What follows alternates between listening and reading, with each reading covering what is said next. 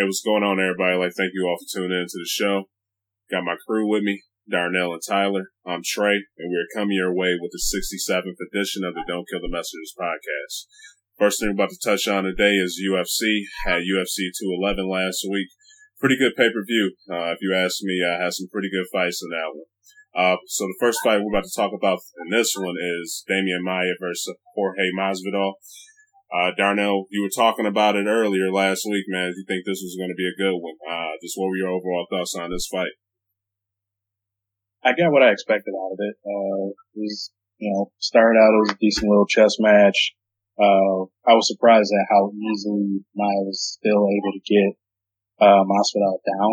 Uh, especially he has more of a awkward, uh, wrestling base. Like he, he doesn't do traditional shoots for a double or single. He he just kind of latches on to you in a weird way and, and gets people down. But you know, I have shown and proved why he's the hottest fighter right now in the welterweight division. Yeah. Now he's pretty much perfect.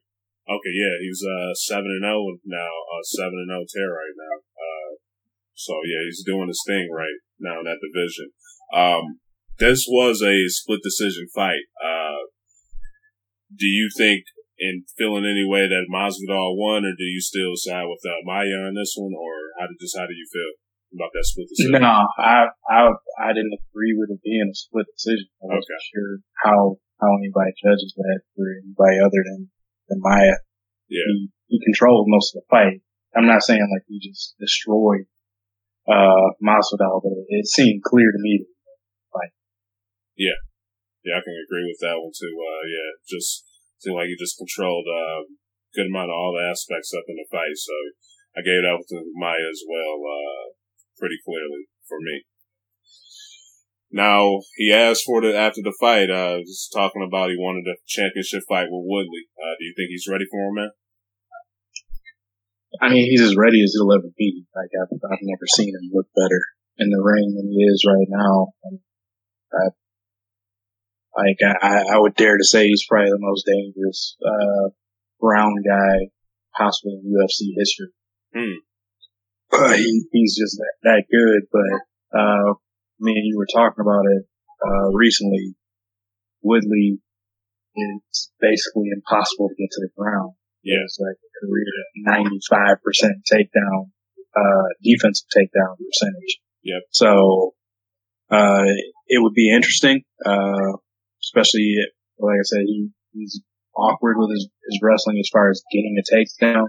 Uh, he's good at keeping people down and keeping control when he does it, but uh, Woodley seems to be a bit of a Rubik's cube there as far as how to get him on the ground and if you do, how to keep him there. Uh, Woodley's a different kind of athlete for this division. Like he's, he's probably the best athlete in, in the division. Uh, so I guess we'll come down to, uh, how does Maia get in inside to get a hold of? Because Woodley, Woodley's boxing is very good and we already know about his power. Yeah. So, so it, it's, it's a fight I want to see just so I want to see how these, these two styles would match up. I probably still lean Woodley. Yeah. But, uh, Maia's been proving people wrong on, on this whole tear. Like I say, he looks better than he's ever looked. Yeah, like yeah, just with what you just say, looks better than he's ever looked. Uh, this guy's 39 years old, man. It just mm-hmm. looks absolutely amazing in that ring. So, uh, just, just basically just to repeat what you said, um, I'm going to be looking forward to that fight. Uh, I'm going to talk about it a little bit more moving on after we touch on the other couple of fights. Uh, but really going to be interesting to see if he can get a hold of, uh, Woodley and take him down once they get into the ring because, you know, we was talking about earlier, man, Woodley, that guy has amazing defensive takedowns. So, uh, this is going to be good to see if he can crack that Rubik's Cube for Woodley. And if he can do that, that will definitely help help a lot with his chances to win. So, but yeah, man, uh, Demian Maia is looking good. Uh, hopefully he can keep it up in this next fight with Woodley. Um, if Dana White does yeah. indeed keep his word. So, yeah, he's having that rare like Randy Couture like renaissance for himself. Yeah. It's cool to see. Yep. All right, up next, we're about to talk about JJ versus Andrade. Uh, this was a JJ did her thing in this fight, man. Don't get me wrong, but I was just impressed with uh, Andrade how earlier, man, she was taking her down with ease. I mean, it didn't look like she was just breaking a sweat, which is how she was just grabbing a hold of her, taking down. But JJ is JJ. Uh, she was she got right back up as soon as she was taken down to the floor and stood up, just started hitting them with those combos and had good foot, footwork and was doing her thing against Jessica Andrade. So JJ being JJ again, man, she keeps that streak going. Yeah, uh, I mean she she showed why she's a champ for sure. Uh, beating her own record for uh, significant strikes landed in a championship fight. Uh, but yeah, uh, Andrade, she, she showed her toughness. She was, she was game for everything, but just you could just see the talent level starting to show as as the fight went on. Yeah. Uh, Andrade tried to go to her strengths, which is her strength early, uh, trying to go for those takedowns, seeing if she could uh, impose her her strength on JJ, but uh, she was able to always get up, and when she found her range and was able to just start landing and doing what she needed to do, she she cleaned up, uh, but she, she took her shots early. She had the mouse on her forehead to last the whole fight. Yeah. JJ is JJ. He's still champ. Yep. Now, with this, uh, do you think that her next fight is going to be against uh, Gadelha again, or is there somebody else you would like to see her face, or what? Uh, I believe uh, Gadelha, she's number one right now. Uh, ranked for I'm not sure. So. I'm not sure if she's deserving of another one just after how she how badly she faded the the last fight. Yeah, I mean, it was, she she showed it was impressive the first couple rounds, uh, especially the first round when she uh, stunned her and and was controlling the takedown. But you know, it, it got it got pretty lopsided by the end of the fight. So I'm, I'm not sure if, if she's uh, should be the one that's that's next up. Uh, not sure who I would put in there next, but not sure if I would go back to Roger yet. Yeah. So, yeah, I can definitely understand what you're saying, man. Uh, Gadelha, you know, she's had two fights against her and she's lost both of them. But, uh, you know, that was the closest one to beating JJ. But, you know, she ended up gassing, uh, after about the third round, uh, in her last fight with her. So, yeah, she will have to definitely step her conditioning up if she wants to uh, take that belt away from JJ. But yeah, it's hard to say, man, because even though she was um, the closest one to beating JJ, she already had two chances, and could be somebody else out there they could be looking at to possibly have her challenge uh, JJ for the belt. So. All right, up next we have JDS versus Miocic. Uh, this was a quick fight, man. We was talking about that last week, how both of these guys could have possibly finished the fight earlier. Um, but yeah, just thoughts on this one. Miocic is, is coming into his own, uh, and being a champion. Uh, he came in, like you could, you could see he was, he was confident just from walking into the cage and, you know, he, he came in with, with I guess that that Cleveland work ethic, state of mind, brought his lunch pail, got in there, put in his work, and, and got out. Yeah. Uh, he wasn't playing, so and, and it showed. He he put in the work for his training camp, and he was crisp. He he got all up in JDS quick and, and put him down quick. Yep. Uh, easy money for himself. Yeah. Yeah, that was uh just good performance on this part, just to finish JDS quick. Do have a little question mark by uh, though. Uh, JDS he did land a couple of uh, leg kicks in there. It looked like they got to Miocic pretty quick. So I just want to see down the road, uh, possibly with this next fight, if somebody uh, continues to start to chop at that leg and continue to go further deeper into rounds uh, would start to be a uh, problem for Miocic uh, further because JDS he did land some nice little leg kicks in there uh, that kind of got to Miocic quick, but you know with his hands, if he taps you on your on your head, uh, it's going to be not, a knockout for him. So, I uh, just want to see how his legs can hold up to, uh, some punishment down the road. Yeah, I mean, I get what you're saying there, but I think that was just more of a surprise. Just you know, Dos Santos doesn't really kick. True. Yeah. So that was that was odd coming into that one. He, he's just not a guy that really goes for leg kicks. So I think that was a wrinkle that he tried to throw in to see if they get something in there that might surprise um, Miocic. And you know, it it was it was a new, like I said, a new wrinkle from JDS, but I, I think that was more of a surprise factor than just uh, him having bad defense as far as leg kicks. Yeah, definitely understand where he's coming from there because yeah, JDS he doesn't really throw those kicks uh, that much.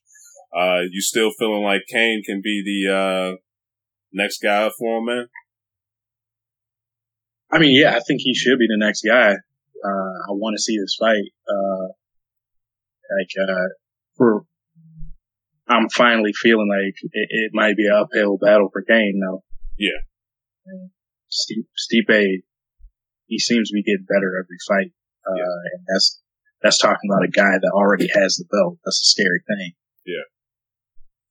Yeah, one thing that just shocked me, uh, you know, is that Miocic, he already tied the record for title defenses in that heavyweight division, uh, with just two.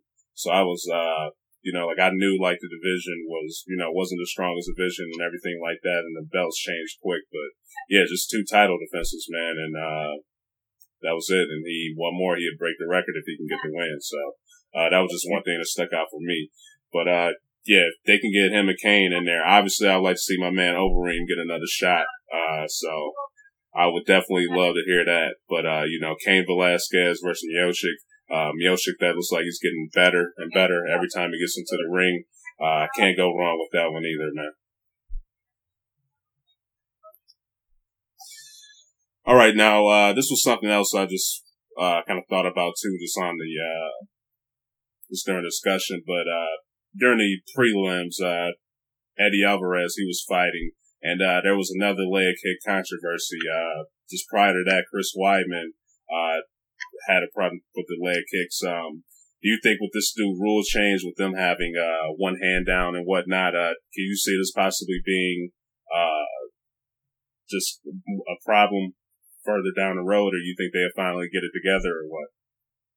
Well, the issue with this situation is, uh, I forget what your what, what state were they fighting in for two eleven? Texas. Oh, Texas, yeah uh, Texas hasn't adopted the new rule for, uh, and it has to be two hands down. So oh, okay. That's okay. During this card, it was, it was going back to the original rule of one hand is a down fight. Okay. Uh, so, so based on that, yeah. that's why the, the ref had to call a no contest there. Okay. Uh, so, cause this was technically actually an illegal strike, uh, okay. as opposed to Weidman, where a hand came off the ground, so he was fair game.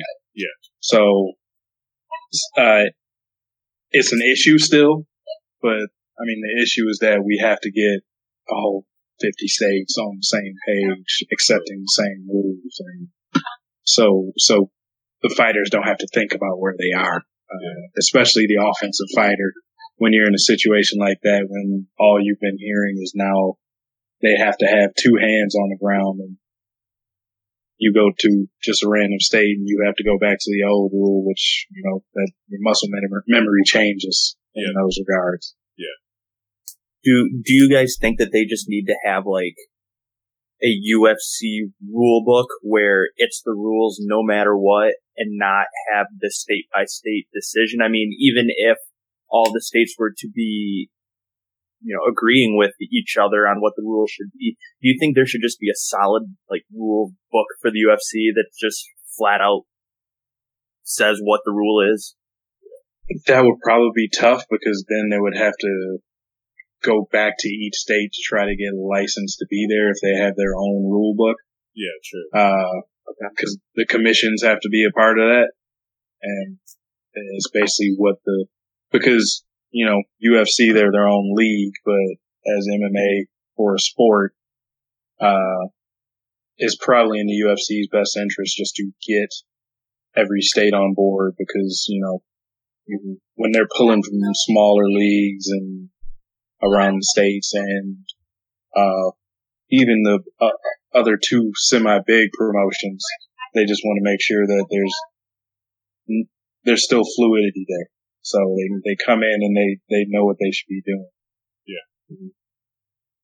Yeah, and plus too, man, uh, you know, I've, we talked about a little bit before. Um, I'm for the, uh, Muhammad Ali Act, uh, that allow these guys to, uh, not just be associated with one brand. So if that would, would get passed, um, you know, if they, if the states just had one uniform rule, then that would help a lot.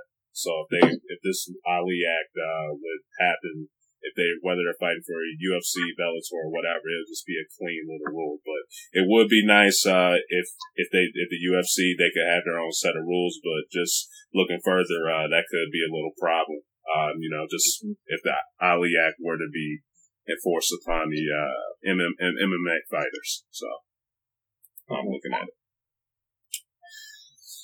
All right, now uh, about to get into your man GSP. Uh, was kind of talking about this a little bit last week, but, uh, you know, how it's sounding. Dana doesn't, uh, he canceled the fight so far with him and Michael Bisping. Uh, just what were your thoughts on that, man? Oh, wait, sorry, what was that? He broke up a little bit. Oh, uh, Dana White, uh, with him breaking up, uh, canceling the fight with GSP and Bisping. Uh, just what were your thoughts on that? I mean, I, I guess it, it wasn't crazy, uh, to see it happen. You know, we, we were talking about it, uh, a few weeks ago, just saying how GSP was trying to hold out till October or November to, to fight.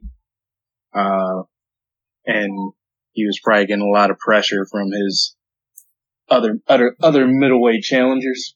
Uh, so it wasn't surprising to hear the news, but, uh, crazy enough, just today, uh, an article uh, comes out on MMA Weekly with Mike, Michael Bisping saying the cancellation of the fight is news to him. Wow. So, so I think he's, he may be trying to throw his weight in as a champ here saying, I haven't signed to fight Yoel Romero. I've signed to fight George St. Pierre. And that's the fight he wants because I like, like we spoke about earlier, this that, that's going to drop uh, the payout for for Michael a lot. Yep. Uh, dropping down from GSP to Yoel Romero. I mean, somebody that is a good fighter, is no disrespect to his talent. Yeah. But he doesn't have the drawing power of, of GSP. So, uh, especially for his return fight after being out of the ring for two years now. Yeah. Uh, so I, I think uh, this story hasn't been written yet uh, fully, and uh, Bisping is now saying what he has to say about it. So this this GSP fight might not be totally dead because you know, people don't want their wallet getting slashed like that. Yeah, I was just about to ask you, do you think this is uh most just men being men having an egos clash and you know just a little bit more time, uh, they'll just cool it down and say, hey, you know what, let's focus on the money, get everything right, and do it that way? Or how do you feel about that? Well, from Dana White's side, is is definitely probably more of an ego thing, because uh, basically from the jump, trying to get GSP back into the UFC has been basically a dick measuring contest. With, uh, you know, with with uh, Dana trying to say GSP doesn't want to fight, his heart's not in it, and all this kind of stuff. Where it's just like, it, with Dana White, there's always ridiculous things that happen, and you have to try to look at it realistically. Yeah. like just from the previous part, it's like, no, Dana, uh, you have the biggest draw you've ever had wanting to come back. He's not going to come back for chump change. You're going to have to pay the guy.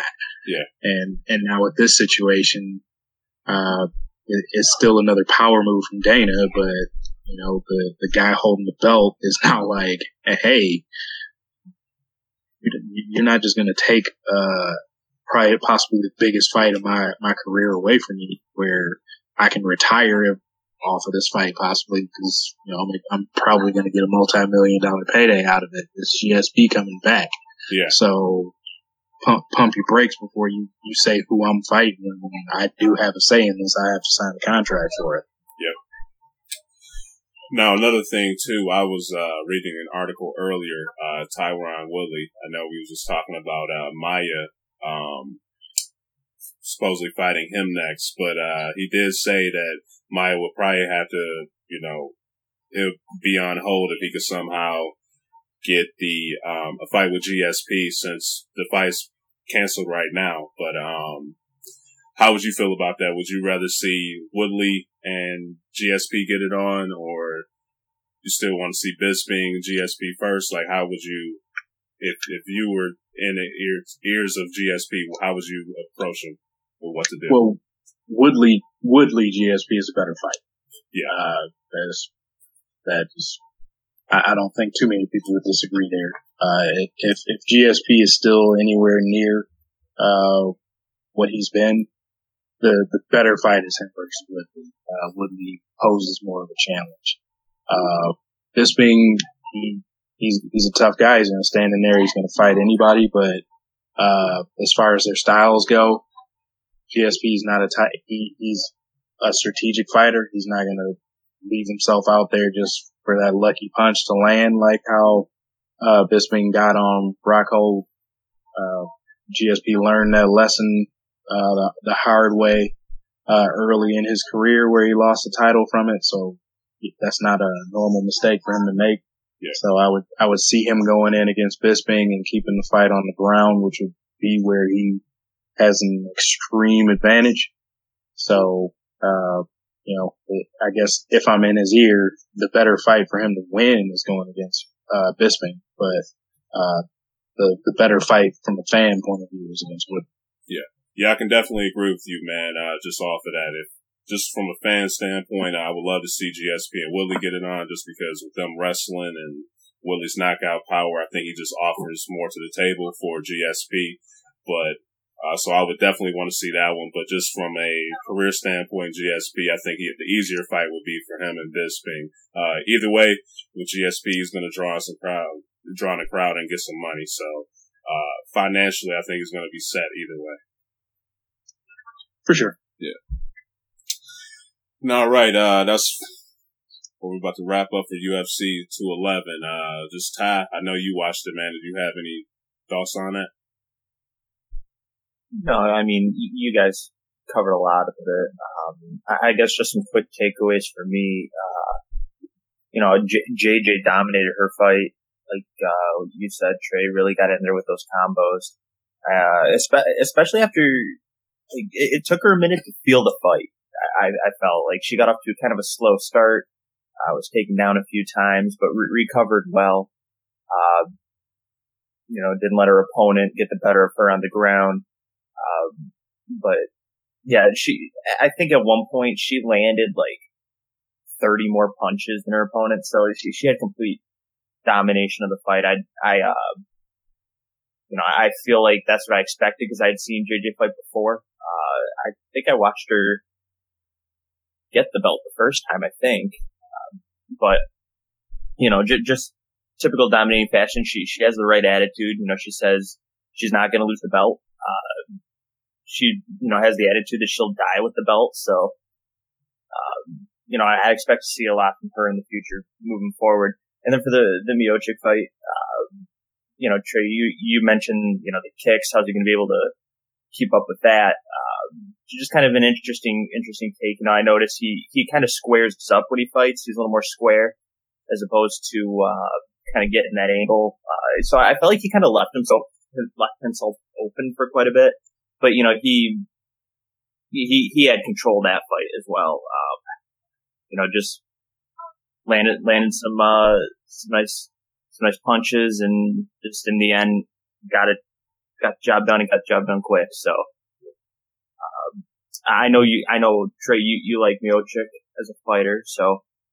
um, you know when you guys say you know someone's worth watching or you know someone's a really good fighter, I have to take your word for it. And you know starting to see what you guys are talking about, a lot of it starting to make sense. So, uh, it's good stuff. Can't wait for 212.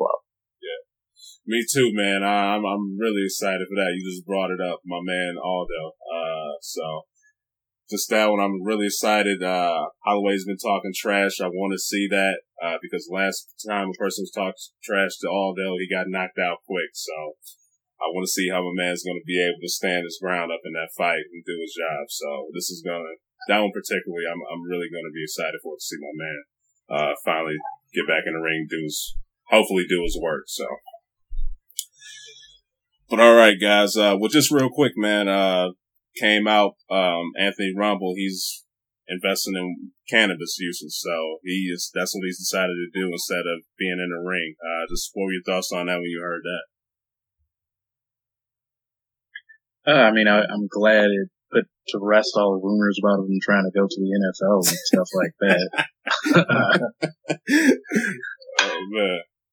But, uh, but I, I thought it was cool. I mean, he, he doesn't have to pass any more drug tests since he's not fighting. Yeah. Not saying that he's definitely using what he's getting into, but uh, I think it sounds like a reasonable business business decision for him. Something that'll have him set for the rest of his his years. He, he's made his money fighting, and he seems to be pretty healthy. So, hey, good for him. Yeah, I just Hope he does well. Yeah, I agree, man. I think the cannabis uh, business uh, that's popping right now. Uh, it's going to be getting better and better with just uh, opportunity for more states to just approve it for uh, medicinal uses. Um, but still want to see my man in the ring knocking people's heads off though. But um, you know, he's yeah, he did put the rest uh, for the whole NFL uh, career thing, so that was kind of good to see. I definitely cannot picture him in the NFL playing, but um, you know, he's taking it easy, man. He's finding an adventure that he think he could be successful in. But you know, still again, man, I will still want to see him in that ring. Uh, it's definitely just surprising with just how, you know, he was in his prime. Uh, you know, if he was starting to slip, Father Time was catching up to him. I could definitely see him doing that. But uh, still think he had a lot to left left in the tank to offer. But you know, he's doing his thing, man. I can't complain about that. All right, up next, we're about to get into the NBA. Before we get into these playoff games, uh, we'll just talk about the draft a little bit. They had the uh, picks uh, to find out what's the order for the draft uh, for the 2017 draft. Just what was your thoughts on the uh, teams' uh, just overall ranking for the picks? I think I think we got a lot of what we expected. the Celtics still benefiting one of the most lopsided trades. Well, hindsight 2020, but lopsided trades of all time. They get the number one overall pick, uh, thanks to the Brooklyn Nets taking three overaged players on their team about, what, five years ago now? Four years ago? Yeah. Um, so, you know, Boston Celtics playing in the Eastern Conference Finals get to add a big time weapon. Uh, you know, could be scary. Uh, could be interesting to see if they potentially do something with the pick instead of actually draft a player. I'm sure they will, but there's a lot of, you know, speculation going around, like what they could possibly get for trading the number one pick. And, but that's neither here nor there. I think they'll keep the pick, but that's just me. Um, for me, I think the most interesting thing was seeing where the Lakers fell. Uh, as much as we say we're sick of LeVar Ball, as much as, you know, the Lonzo things being overdone, you know, you still want to know what's going to happen. And with, with the Lakers getting number two, I expect Lonzo to go number two. I thought it would have been interesting if they fell at number four, um, see if he would have slid that far in the draft. Uh, yeah. I don't think he would have, but it looks like the Lakers are going to get what they want. More importantly, LeVar Ball is going to get what he wants. Um, Sixers at three. Um, cool that uh, they just get to draft again at the top, and you know they'll they'll get a they'll get a star player. Um, you know, a lot of reports say they could go Josh Jackson. Uh, guess we'll have to wait and see there. Uh, then I believe we have Suns four. Uh, am I correct there? Yep. Yeah, it's Suns four. Who who's fifth? Sacramento. In Sacramento five. Yeah. Um, you know, Sacramento gets two lottery picks this year, which will be nice for them. You know, I don't think you can ever complain about getting two lottery picks, especially this year. Uh, it's a pretty, pretty deep draft. I think they're saying 15 or 16 freshmen could be taken in the first round. Like that's, that's pretty incredible. So, uh, the talent's deep this year in the draft. Uh, they should be able to pick up a couple nice pieces. Um, but then the Phoenix Suns just get to add to an already very young roster. Uh, it'll be interesting to see who they take. Uh, Devin Booker worked out real well for them. Last time they had pretty high picks, so see if they can pick smart again and get another guy that can really help moving forward. Uh, and then I guess I should mention Pistons at 12. Our, our boys, uh, not you, Trey, but Darnell. uh, yeah, they, they get the 12th pick. I, you know, they had very, very small chances of getting picked one, two, or three. So for them to get, you know, the highest percentage position, you know, I, am totally okay with it. I still think they'll get pretty good value at 12. Um, I know we're going to talk about who we'd like to, to see go, but, uh, you know, I, I really like where they're at at 12. I think that's a pretty solid spot. You don't have a ton of pressure picking in the top five or 10. Uh, they kind of slide a little bit outside of that. So I think they can, they can make a pretty solid pick there as well. Yeah, that, it was kind of, uh, you know, things kind of fell close to the ping pong balls, which is yeah. odd, but, uh, still it's one for the conspiracy theorists. You know, you got, you got the two, uh, most winningest franchises in the NBA picking one and two. Uh, so it's only so, so long before you start hearing that the NBA wanted them to be great again. So, and, and this is the conspiracy to finally stop LeBron. Yeah, Cleveland didn't get the number one pick, so I'm not, I'm not too into the conspiracy right now. Well, but I mean, you, like I said, you got the Lakers that they've been yeah. out of the playoffs for a few years now, and you know, you got Boston on the cusp, I guess you could say, in the Eastern Conference Finals. So, yeah. pretty sure people are, are looking forward to getting some those traditional powers back in the mix. Mm-hmm. Now, let me just ask you guys this: um, just looking at this draft class, how do you think this class compares to last year's? Uh, way better. Way better. yeah. Yeah. Um, last year's class is just lucky Joel Embiid got to be considered a rookie still.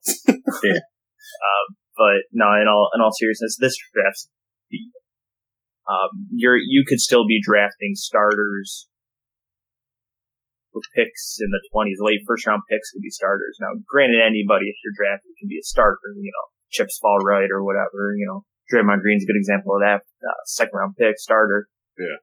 Uh, but you know, I, I feel like you can pretty confidently draft somebody late in the first round and still get really good value for next year. yeah, yeah. will make the roster be sitting on the bench consistently.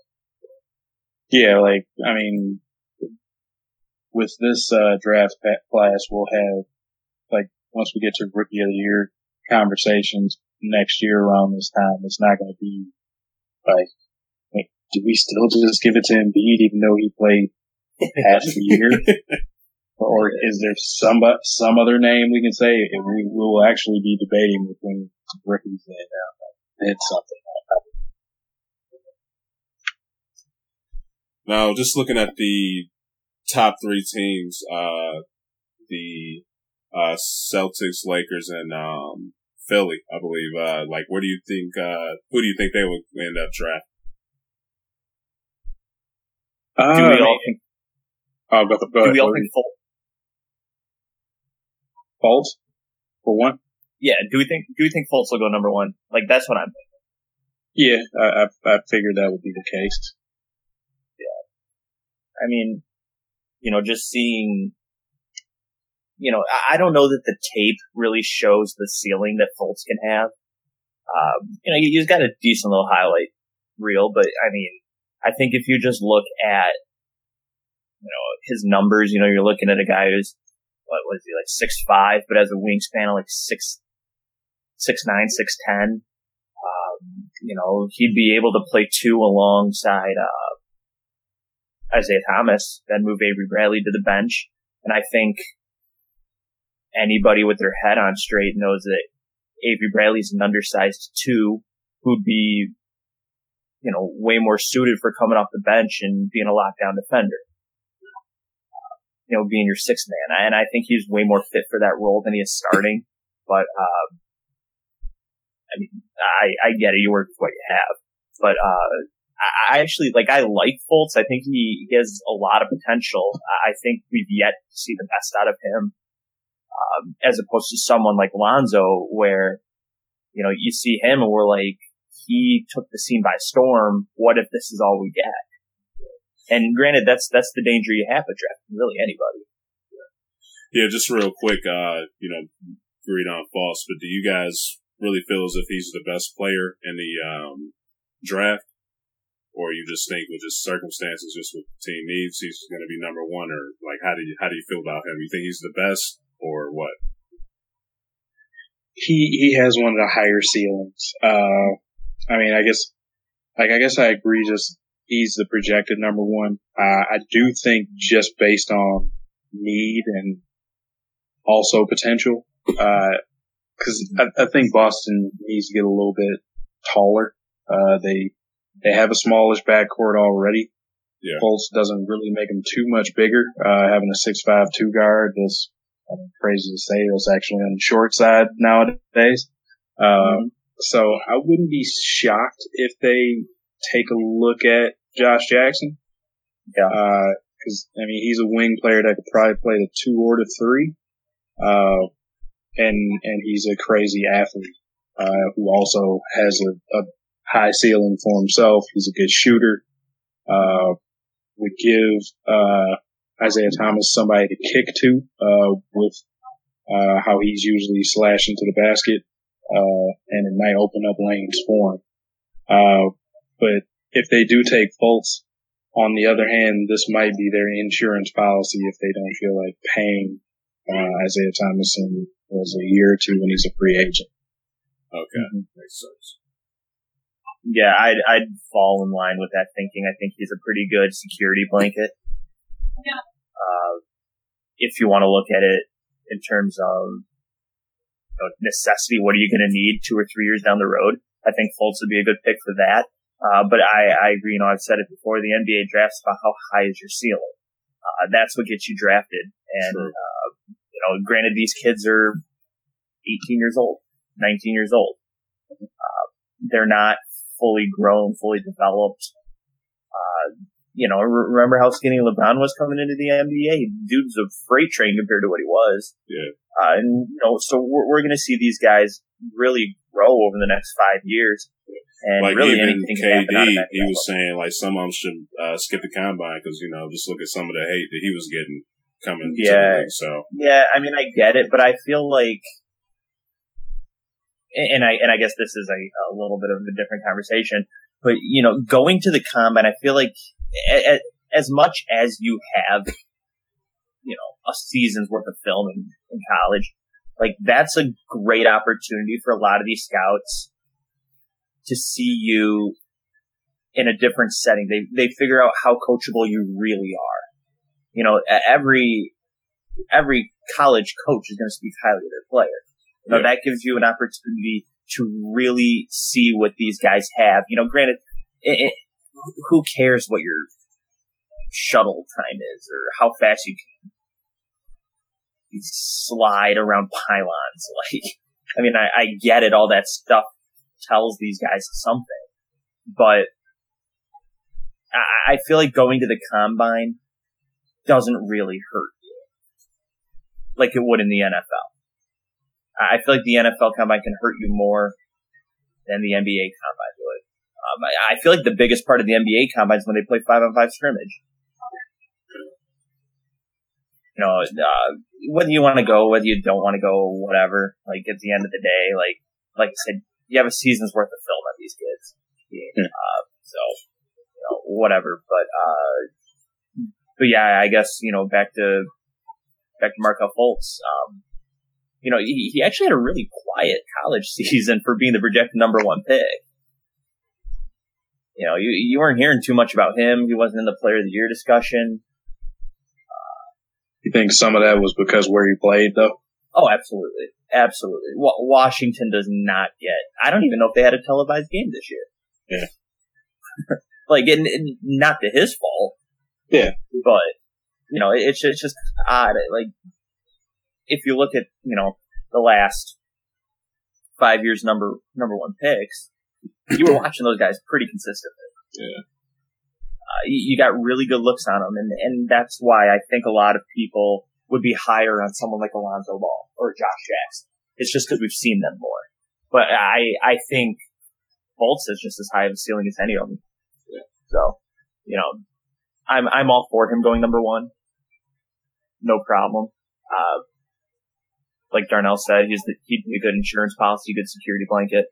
Um, he could play with two with the ability to handle the ball. I don't think any team would complain about a two guard that can handle the ball with point. Uh, yeah, I mean, I think he'd be, I think he'd be a pretty decent fit. It, it allowed them to shuffle their lineup a little bit more, yeah. which I think could benefit them. Um, but like Darnell said, they do need to get a bit bigger, and he doesn't exactly solve that problem. Yeah. So, uh, just to go number two, the Lakers. Is it basically consensus is ball? Yeah. Yeah. Uh, yeah. I think I'm with you guys there. So, yeah. Mm-hmm. Well, and I, and I think uh, Magic Johnson coming out saying we're drafting Lonzo, not his dad, would basically tips that off that they want him. You know, if any team that's going to draft him can draft the player, not the dad. So to me, that's enough for them to say they they're interested, they want him. Um, you know, a lot of people are kind of drawing comparison that Lonzo plays how Magic played. Um, kind of up and down the court, fast, finds cutters really well, passes well, can score. Um, Want so, to see that defense I wouldn't be, better though. So yeah, yeah. I mean, the one thing he'll have going for him though is his size at six seven. Yeah, tall guy. Yeah, and he'll be able to. Yeah, I think he'll be able to body up a lot of other guards. I think it'll be interesting to see. No, I agree. Yeah. I agree. Um, I think it'll be interesting to see if he tries to develop a post game. At six seven, you can really utilize that. Oh yeah. Uh, you know, maybe get a pointer or two from Chauncey Billups or something. I don't know. Johnson's pretty good at it, but uh, you know, but if it were me, honestly, I would, I would be very and hesitant isn't the right word, but I would be very careful about drafting Lonzo Ball because you know LaVar's gonna have his voice heard or want it to be heard, um, and it'll just be a distraction. Yeah. At the end of the day. Well, yeah, I mean, there's interviews are going to happen, and I'm pretty sure once uh, once Magic and company get to talk to Lonzo directly, I mean, I'm pretty sure that statement will be reiterated. Like, look, we are drafting you. Uh, dad is welcome to post on Twitter and talk all the stuff he wants to talk, but as far as what's going to happen with the Lakers, he's not making any of those decisions. So, are you okay with that? And you know, they will. I'm assuming clear that up with them. And mm-hmm. if it if it comes down to where they don't feel comfortable, I mean, uh, you know, all the talk is Paul George wants to go there, so pretty sure they wouldn't hesitate to package him in the deal and send him yeah. to Indiana, which would probably make uh, LaVar Ball miserable. So, uh, so yeah, so I mean, it is getting into the big boy game now. So, mm-hmm. Is probably going to have to take a step or two back, but you know, this this is the match made in heaven. Coming from UCLA, yeah. he's a California kid. Yeah. I, I, assume they make this, and sorry, D'Angelo Russell, your days are probably numbered. Yeah, I was just about to say, man, uh, I do like Russell, but I was just reading it today. They could be looking to shop him uh, pretty soon and stuff like that. So, man, I, I would have loved to see Russell continue to stay in um, L.A., but I was looking, man, looks like the Lakers going to be going for ball. So, mm-hmm. guess that's karma catching up him, catching up with him for uh, that Nick Young video, but get him out of there. yeah. now, who do you guys fit with? Think will fit well with the uh, Sixers?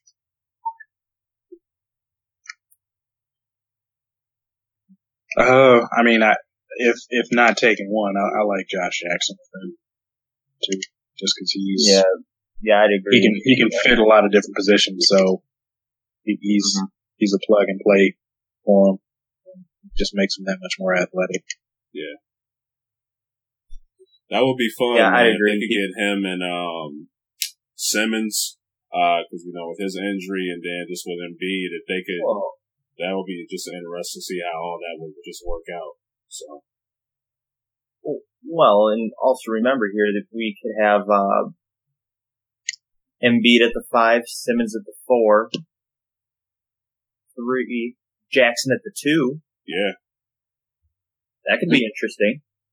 Um, and for some reason, a lot of I've seen a lot of rumors swirling around that the Sixers will want to try and make a move on Kyle Lowry. Oh Really, Yeah, I, I've seen that would be a, that. that would be a nice starting five. I don't disagree. um, you know, now granted, I'm not saying it's going to happen. I'm not saying you heard it here first or anything, but I, I've I've seen a couple of reports that, yeah, something like that. But, you know, I, I've I've seen some things where it's like, you know, they'll try, and, you know, put their bid in. I, I mean, and to be fair, they don't have a point guard. Yeah. I mean, they have um, what T.J. McConnell. Yeah. Uh, you can do a lot better than T.J. McConnell.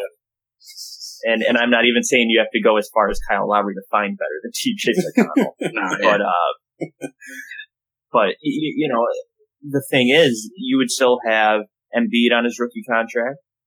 You would have Simmons on his rookie contract. You'd have Saric on his rookie contract. Jackson on his rookie contract, which means you have a lot of space. yeah, So I, they, they they could sign someone like that, but I don't know that Kyle Lowry's going to want to go to Philly. But Not many it- people. No, no, not at all. Um, but I, I guess back to back to the pick. Um, you know, I, I I wouldn't mind seeing Josh Jackson go there. It would give him a great opportunity to get his feet wet in the NBA. Um, you know, just like Darnell said, he's very versatile. Uh, he can shoot. Um, I think his game is NBA ready. Uh, he'll need to grow a little bit. He'll need to beef up, but yeah, I, I think he could go three. Uh, if if he doesn't go there, I wouldn't be surprised if we somehow see like Jayson Tatum slide up into that spot. Yeah. Uh, just because he he'd be a he'd be a bigger body, also the wing type player. Uh, not as good of a shooter, but uh, but I think he could also fit the bill, or uh, maybe a De'Aaron Fox as a two. I think that could be another interest. Yeah. Yeah, I, I mean, really, at number, I, I feel like Philly at three kind of reaps the benefit of picking third. You know, it's pretty much written in stone who's going to go before them, so they nothing's going to catch them off guard here. So I, I feel like this this is a really good spot for Philly. It's not the pressure of a number one pick. I mean, granted, still a top three pick, but um, I feel like that they basically have the whole entire board to choose from. It's not like, oh well, Lonzo might fall. They they know what's going to happen. I think everybody knows what's going to happen. Yeah. Um, yeah. I, for me, those would be the three names I could see. I could see going there. I don't think we're going to get a surprise pick of three. you agree with that? Uh, everything you said, Darnell. Yeah. Okay. Very much like stuff there.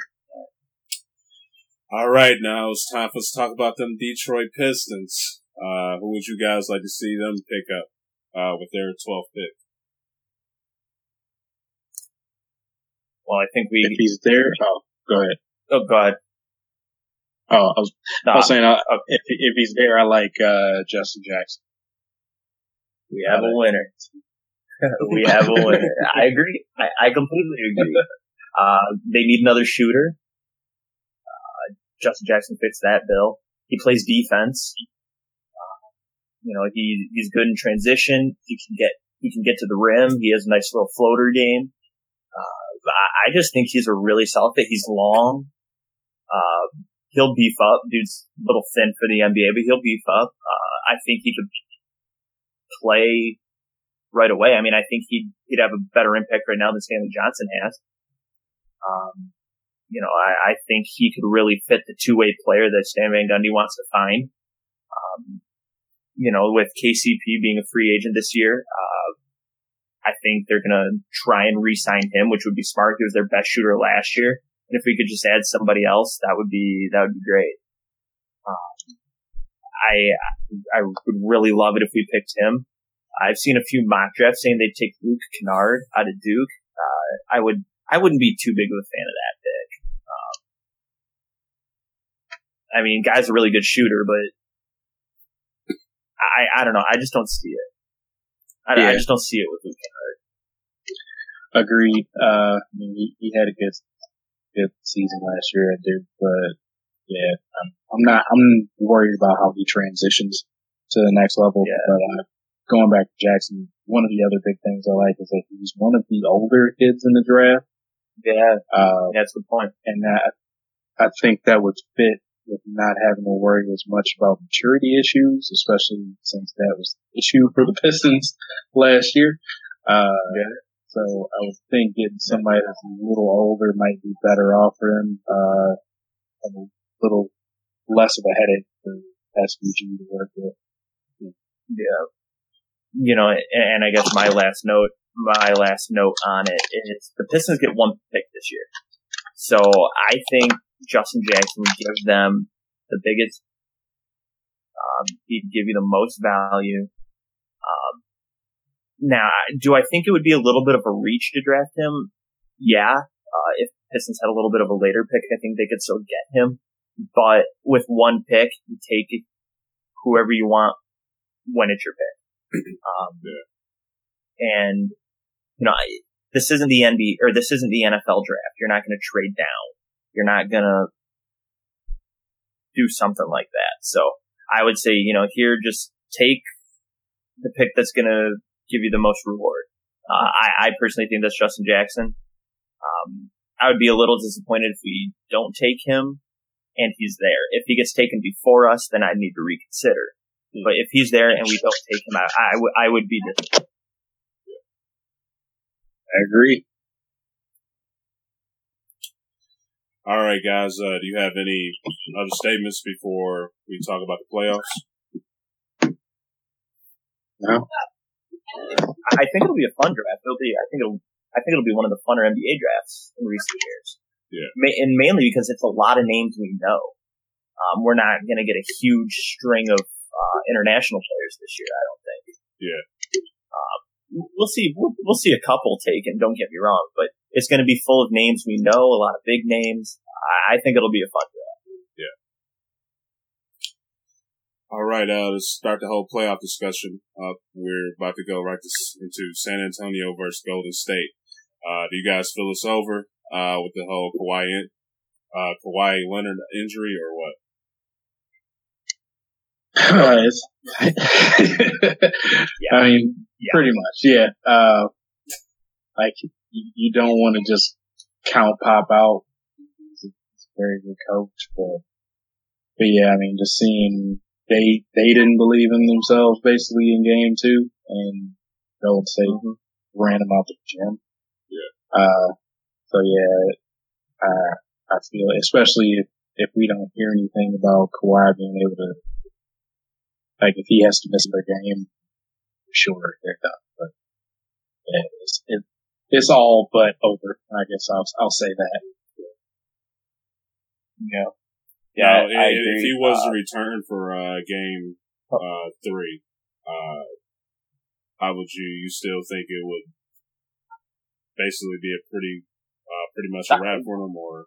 I, I would, I, I, I would say so. I mean, I, I just don't think he could fall down in a 2-0 hole against okay. Golden State. I mean, at this point, you're looking to win. You're looking to win four of six. Uh, you'd probably have to force it to game seven. Um, I I just don't see it. Um, I mean, Kawhi Leonard coming back, that ankle's still going to be very, very tender, uh, very soft, prone to twisting again. Um,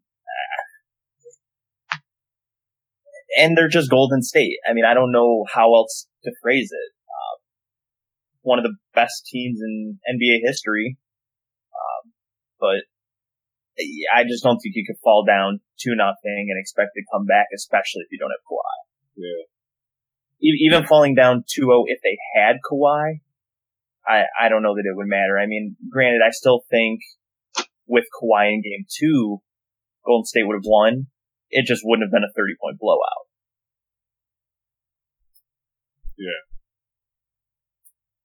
Yeah, uh, I mean, it just, it, it, it spoke volumes to me that they still dropped the, blew a 23 point lead even with Kawhi, Kawhi going down in game one. And just seeing that that could happen, uh, I mean, yes, I know Kawhi Leonard is an MVP candidate, but if, if he's that, uh, that needed for your team that you can keep hold to a, a 20 plus point lead that was still double digits pretty much in the third quarter. Yeah, like halfway uh, in the third, right? Yeah. yeah. Yeah. Yeah. And, and I mean, and they still had chances to win the game even once they pretty much totally blew the lead. Uh, it's, it's hard to think that playing without him that they had any sort of a shot. And I think that sank into them. They showed it in game two. Uh, and how demoralizing that loss was. Like, I don't know how much of a lift they would even get getting Kawhi back. Uh, cause I mean, it, the, the defeatist feeling of it even made its way all the way up to, to Pop, uh, with basically the rant he went on after game one. Yeah. Uh, mm-hmm. basically tearing down Zaza was like, dude, like I get you're mad that he's hurt, but you were up 23. Yeah. How, yeah. how do you not play enough defense to hold on to that lead? You still have a roster full of NBA players. So come on. Mm-hmm. Now, do you guys still feel, uh, give Zaza Pachulia the, uh, innocence, uh, when it comes to, uh, him injuring, um, Kawhi in game one? Uh, do you think he did, did, still don't believe he did it on purpose or what? It's, it's hard it's to, tell. to, tell. Yeah. yeah. I mean, Bruce Bowen, uh, the king of, you know, putting his foot under the uh, players. Uh, he said he believed it was he did it intentionally. So yeah, so did so did uh, Jalen Rose. Jalen Rose even says I did it to Kobe Bryant, and I knew I was going to do it to Kobe Bryant. well, but that that's the thing though. That gives me brings me to a different point. Like, I mean, I don't know if it was intentional. Uh, uh, it, it yeah. was it had uh, I do wish Kawhi didn't get hurt. It would made for a better game. Uh, uh-huh. better game too, hopefully. I would, I would say. Uh, but going back to Gregg Popovich going so hard on Zaza about this when you had, uh, the aforementioned player. Yeah you had this guy that like did this all the time. Everybody thought he was a dirty player, but you said nothing about this guy. And, and then, so I mean like, so, and, and, and the person who's wearing his jersey number that you unretired, by the way, how did Bruce Bowen's number get retired? He was not that good. Uh, that to, to give a jersey to him, LaMarcus Aldridge did the exact same thing in game two, uh, to Kevin Durant. Mm-hmm. Uh, he, he had one of those bad closeouts where he had his left foot sticking out and luckily Durant landed on his back foot first so he didn't roll it, but the exact same thing and I don't hear a peep. I wish somebody would have asked, Hey Pop, did you happen to see uh, that closeout from LaMarcus Aldridge? Uh, did you do that on purpose or was it a dirty play? Yeah. Was that, was that manslaughter? Hey, you know, Pop, man, he would have gave one of them short, crazy answers. I know, but I mean, he was kind of like, "No, nah, I, I don't know what you're talking about." yeah. and I, I, mean, it's like I I love Popovich. I mean, he's like as far as NBA coaches go, like, I think basically the only person you could say might be a better coach than him is Phil. Uh, so, well, I mean, so I, I, have a high regard to him, but he was being a total hypocrite in that whole diatribe there. I mean, just look back at his history. It's like, dude. Gotta stick up for your players, that, man. You stick up for your players to a point, but I mean, if, if, if we can go show you like probably hours of video of, of Bowen doing that, I mean, you got Bowen who, like, I, I don't know if you guys remember this, but do you remember where he basically jump kicked Wally Szczerbiak in a game? Oh, uh, yeah, yeah, yeah. Back in his yeah. heyday? That's whole like you got people, you got a guy that was doing that that you defended, and you want to get mad about a dude yeah. doing a bad closeout? Wally Szczerbiak. Yeah. Well, well, can and I think here's one thing a, a lot of people aren't even thinking about. So we have we have Gregg Popovich just carrying on about how this play has been outlawed by the NBA and all this and that. It's like they did call. Like it's not like the act went unpunished. A foul was called. I mean, I understand he probably wants a flagrant two and an ejection. Like, okay, but like the foul was called. Like the refs did the right thing there. I mean, I, I under I understand it wasn't to the the punishment didn't fit the crime for Pop, but I mean, everybody's saying, oh, you know, Zaza Pachulia just, you know, basically got away with manslaughter. You know, it's like, not, not really. and second of all, I get the example, but terrible comparison.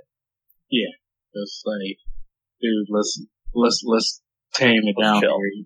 Yeah, comparing it to killing somebody. Uh, how about like a, a, kid throwing a baseball and didn't mean to break a window? Like that's basically what that equates to. Not, not murder versus manslaughter. Uh, yeah. now, what do you guys think? You think this game ends in four, five, six, seven? What? How you? How, what do you think? The series. Uh, the Spurs have some pride, so I'll, I'll give it five yeah, I'll I'll give it five as well. I think there'll be a game in San Antonio where Steph's just not hitting, uh, Klay isn't hitting. They may get 30 out of KD because he can get to the rim, but uh, I think there'll be at least one game where Spurs just lock down defensively and just kind of grind one out, win by four, six, something like that. Uh, fairly close game, but I'll, I'll give them one. So five. Okay. All right, guys. Uh, anything else to add for this particular series? No. Best of luck to Kawhi coming back. Yeah. yeah. All right. Uh, up next we have the Cavs versus Boston. Uh, Cavs putting in work right now, man. Uh, you guys see this continue? Uh, yeah. Yeah. Okay. Another snoozer. All right. the whole playoffs has been a snooze fest. Huh? Yeah, it's. Yeah, I, I want to say four so bad, but once again, I think there there'll just be one game where they get a fourth quarter out of Olynyk or something, and uh, Isaiah Thomas just goes off, and they get 25 out of Bradley. All these things that have happened one at a time for the Celtics will all happen at once, uh, and it'll probably be like uh, it would have to be at home. It would have to be game two because it's definitely not happening tonight. yeah. Uh, but yeah, I, I just think Cle- Cleveland just wants to be Golden State again. You can tell that's that's what they want. Um, but you know, just, just kind of interesting to think that this this Cavalier team could have Andrew Bogut on it still. Like, I would love to have seen where they would be right now with Andrew Bogut. Yeah. Just give him another rim protector you know, another solid body down low. Uh, Grant and Tristan Thompson's having himself a pretty good game, and he'll have himself a pretty good series. But uh, I, I thought it would have been real interesting to see where this team would would be if they still had Bogut. Yeah, because Deron Williams is paying off for him. nice addition. Yeah, you know, yeah, he's definitely doing his thing with him. So he's doing all he's asked to do. Yeah. Yeah, I'm basically just like getting to the finals. Yeah. yeah. Like the NHL is a little more exciting. Yeah.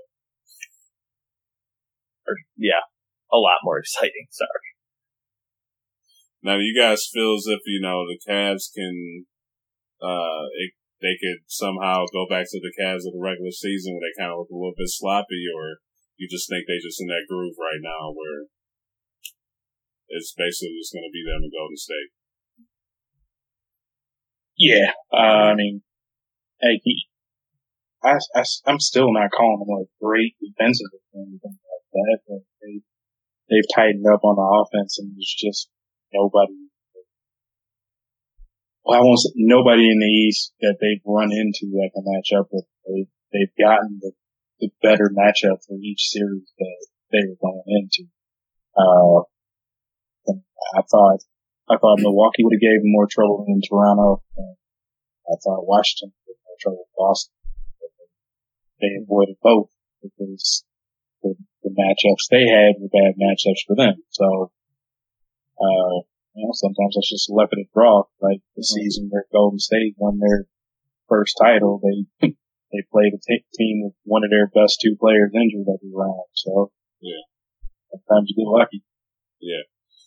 Yeah, I was just about to say, like, yeah, just with Golden State, just kind of go back to them. Like, you kind of feel as if they kind of had an easy road because with Portland, uh, they had, uh, Nurkic, uh, he's stepped up once he went to Portland. And then, you know, with San Antonio, uh, you had Kawhi, uh, getting hurt. So he feels that the road's, uh, been pretty easy for them this year, uh, in the playoffs? I mean, they, they've been fortunate in that way, but the way they're constructed, I basically expected them to run through everybody outside of the Spurs. Uh, Uh, pretty much expecting sweeps. Uh, they have so much firepower and they're really good defensively too. Yeah. So I guess, I guess I look at them and it's playing out like I expect. I guess I had a higher, bar, higher bar for Golden State versus Cleveland, uh, based on their regular season play. But uh, I guess this that's how it is right now. yeah. Yeah, completely agree. I, I expected Golden State to do what they're doing. Granted, we even expected Cleveland to do what they were doing, or what they are doing, but I don't think we would have been surprised if somehow it didn't go that way. Uh, but we would have been surprised if it didn't go that way for Golden State. Like, we, we had a longer leash with the Cavaliers because what we got out of the regular season, especially the end of the regular season. Yeah. Uh, so I mean, has Golden State had an easy road? Yeah, but I think they would have had an easy road anyway. uh, just because, like Darnell said, they're that good offensively. Yeah.